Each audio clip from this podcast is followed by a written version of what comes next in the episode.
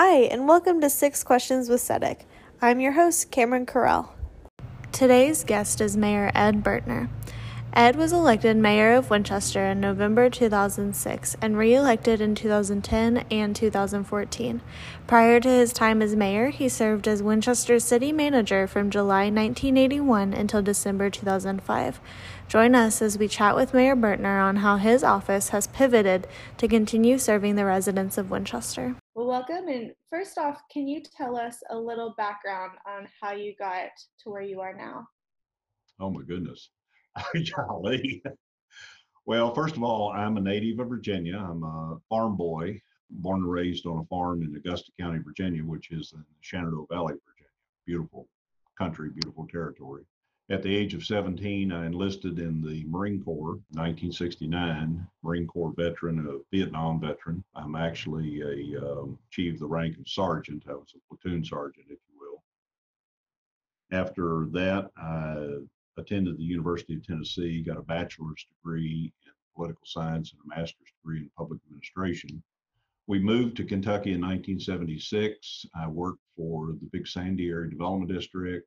I worked for the city of Harlan for a time, and I also worked for the Appalachian Regional Commission and came to Winchester in 1981 to be the city manager and I was city manager here for 25 years. Retired in December of 05. Three weeks later, I filed for the uh, office of mayor. Spent 2006 running for mayor. First year in office as mayor was 2007, and I'm on my fourth term, midway through my fourth term, which means that I have been mayor for 14 years in Winchester and I was uh, city manager for 25. So about 40 years of my life, professional life, has been spent working for and with the city of Winchester and working in and about the, the community of Winchester and Clark County. Has it been a good 40 years here? I think so. I think we have enjoyed it very much. We made a, a, decision when we moved to Winchester. Our boys then were four and two. And of course, today they're 43 and, and 40. But we made the decision that we would do anything and everything we could to raise our children in one place, in one town. And uh, city managers are, I won't call them nomads, but I will say that they tend, back then, they tended to only stay about three years in one place before they were fired. In fact, when I came to Winchester in 1981, I was the sixth uh, city manager that Winchester had had in 11 years. The first city manager that Winchester hired was in 1970, but we really did not want to pick our children up and take them to a new place, a new school district, a new town. There were a lot of colleagues in the profession that had to do that, and it's just not a good thing. So uh, we were able to uh, stay long enough to do that, stay a little longer. And I have a uh, very definite commitment that basically goes back to my roots, my parents, that public service is extremely important. It is not for everybody, but it is important. My philosophy is that of a servant leader. If I'm not prepared to do and perform and act and work, then I can't expect others to do so. I try to be at uh, nearly all community events. I try to help out. I try to pitch in. I've even been known a time or two to pick up dead animals. And, You know, when we have snowstorms, to deal with situations on Main Street. You know, I, I don't do it in a fashion that that puts my life or limb in jeopardy. I'm not going to, you know, go into a burning building. Although, you know, if the if situation called for it, I do what I had to do. But I do believe in public service, and I do believe that the way you define that is that you are a servant leader, that you have to be willing to do the work. I think a large part of that stems back to my time in the Marine Corps. You know, when you are a Marine and you become a non commissioned officer, a corporal or sergeant, one of the things that is hammered into your personality and your being is the, uh, a phrase, a very simple phrase, and that is that sergeants eat last. That's absolutely true. You have to be humble. You have to be willing to go to the back of the line. You have to be willing to do the work, get your hands dirty, so that the people seeing that and watching what you're doing know that you appreciate the work that they do and you're prepared prepared to do whatever is necessary to uh, bring it about. So you've talked a lot about how you serve our community. Can you talk a little bit about how residents in the county can help support your community efforts right now? Well, right now, the the obvious way is social distancing. Um, you know, mask. I'm in a in the office here by myself, so under the uh, governor's rules, I'm not required to mask up. But if I had somebody sitting to my right over here and they were within six feet, I would mask up. So I think the public can uh, can wear the mask. We can social distance. We can remember that those are the kinds of important things that we need to do. Hand washing, uh, which we talk about, uh, hand disinfectants. I've got uh, hand disinfectant over on the shelf behind me here and I use it uh, frequently during the day. So we can be good citizens. We can also, I think, adjust what would normally be vacation and travel plans. You know, uh, it, this may not be the year that we have to go to Florida or South Carolina or Texas or the Gulf or whatever. Fact of the matter is, we talk about it all the time from a tourism standpoint. There are a great many things to see and do in Kentucky within a day's drive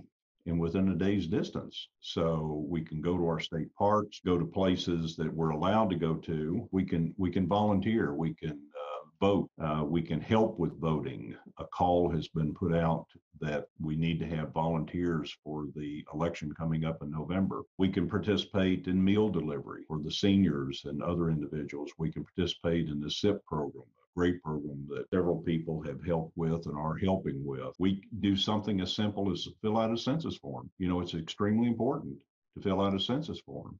Over the weekend, I, I try to do it every weekend, but um, I've got, I don't know, 1,600 contacts in my cell phone. And uh, so I'll sit in the backyard and I'll take a letter in the alphabet and I'll go through there and I'll either call or send a text to as many people that I feel is appropriate just to say, how you doing? Are is are you feeling okay? Are you doing okay?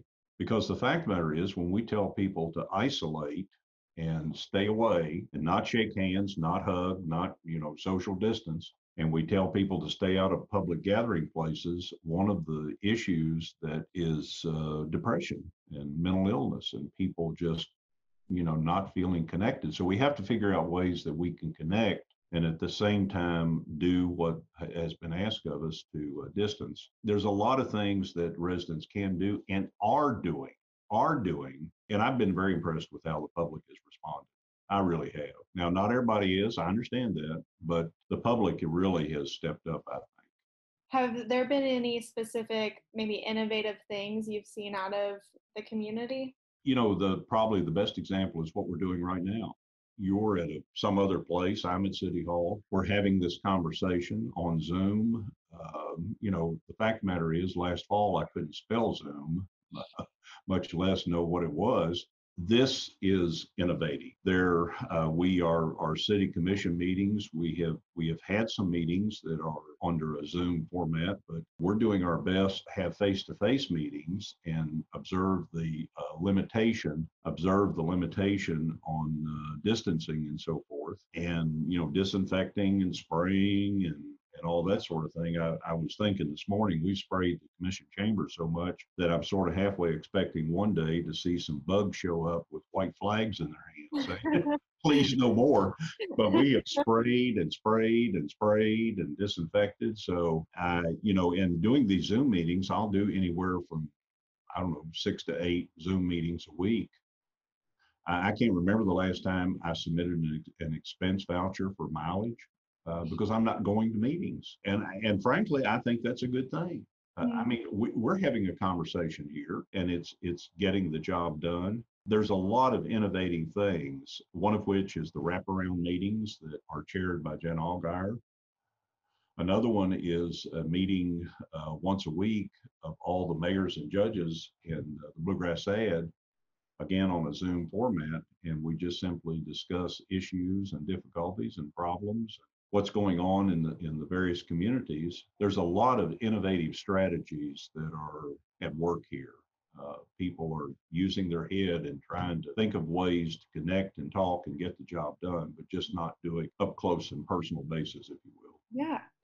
Those meetings of the the meetings of the mayors were those a weekly meeting that happened before covid or was that something you all started no. to respond no it's something new. Uh, it's something that uh, started I don't know, several weeks ago, maybe a couple of months, and it was it was kind of a spontaneous thing. It, you know, the mayors and judges were uh, having uh, side conversations about, well, what are you doing with this? What are you doing with that? How are you handling this? How, so, you know, the Bluegrass ad said, well, let's just put together a platform, a forum where people can uh, discuss things. Now, we were having executive committee and board meetings before, but it wasn't like this.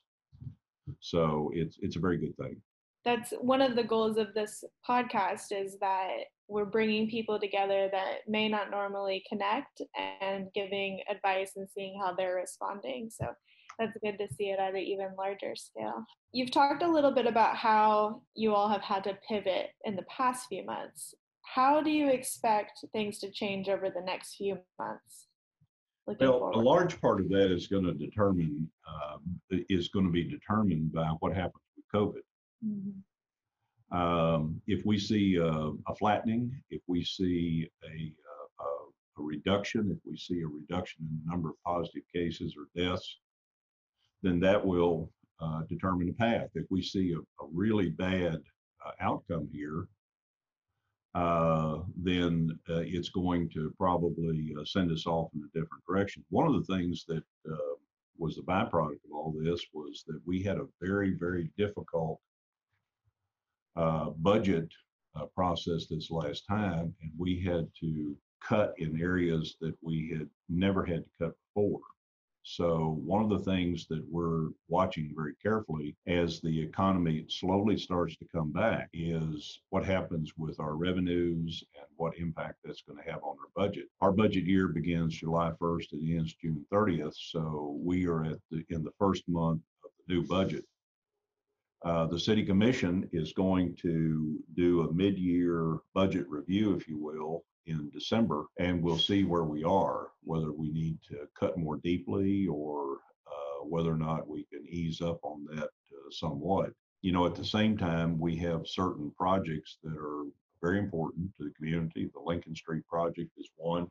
It's an urban renewal redevelopment project. We've got the 7th Street uh, alternate truck route project that uh, we've been working on for some time. Uh, we've got things that we've been working on in the downtown area. As you well know, we are in a situation in which we've got an interim or a, part-time Main Street director. Rachel is doing a very good job with resources, but she also has a job here at City Hall. But the Main Street Winchester Board is uh, trying to figure out ways where they continue to keep the foot on the pedal, so to speak. It just we can't just keep it mashed down completely because we don't know what's going to happen economically. I, think uh, one of the things that uh, we're going to continue to do is for the balance of the year, think about community events, Halloween Mania, uh, the Christmas Parade, downtown open houses. There's some discussion about a couple of other things that we're going to try to do. But I mean, basically, what we're uh, in right now, we're over halfway through the year and we've canceled nearly everything that we normally do. We need to look at the balance of the year, but we really need to look at 2021 and try to come back hard and aggressive and really uh, get back into some of these events that the community looks forward to the Labor Day Parade, the Daniel Boone Pioneer Festival, the, you know, the Beer Cheese Festival, all the things that we have been known for. We cannot, we cannot accept a defeated attitude. We can't do it. We have to be forward thinking, forward looking, as positive as we can possibly be but we cannot take a defeated attitude and uh, we have to work in the moment but we have to think in the future and that's something that you do all the time but especially right now mm-hmm. you have to be vigilant in the moment but you have to think in the future as someone who has had to learn a lot of new online platforms what advice would you have for someone trying to move to more online? Try just try it. You know there there are people that understand these platforms maybe there are a lot of people understand them better than i do. But you just got to try. You know you've got to make the effort and you you can't be defeated and say well i'm old and i can't figure that out and i'm not going to do you can't have that attitude. You've got to have an attitude that that this is where we are and this is what we have to do and we'll be fine. We'll get through it. I'm not sure exactly what it's going to look like getting from here to there. I'm not sure what there is going to look like. People have asked me that question. You know what's the new normal going to look like? And frankly i'm not sure but what we're not in the new normal. This may be it and if it is, we just simply need to not be defeated, stay positive, and keep moving ahead, in my judgment. For our final question, what is inspiring or giving you hope right now? I think the attitude of the, the people who, who want to volunteer, help, and who uh, don't want to take a defeated attitude, want to be positive, want to move ahead, want to move forward. I think uh, we're going to have challenges in the fall, especially with our schools uh, that's going to be tough. We can't, you know, wring our hands and back off and say, you know, woe is me. We can't do that. We have to, we, we have to keep, we have to be flexible. We have to pivot. We have to understand the circumstances as they're presented to us, and we have to adjust and do the very best that we can to move ahead. Well, Mayor, thank you so much for your time. We appreciate having you on and all of your wise words of wisdom.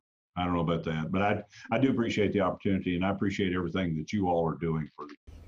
This episode of Six Questions with CEDIK was recorded virtually.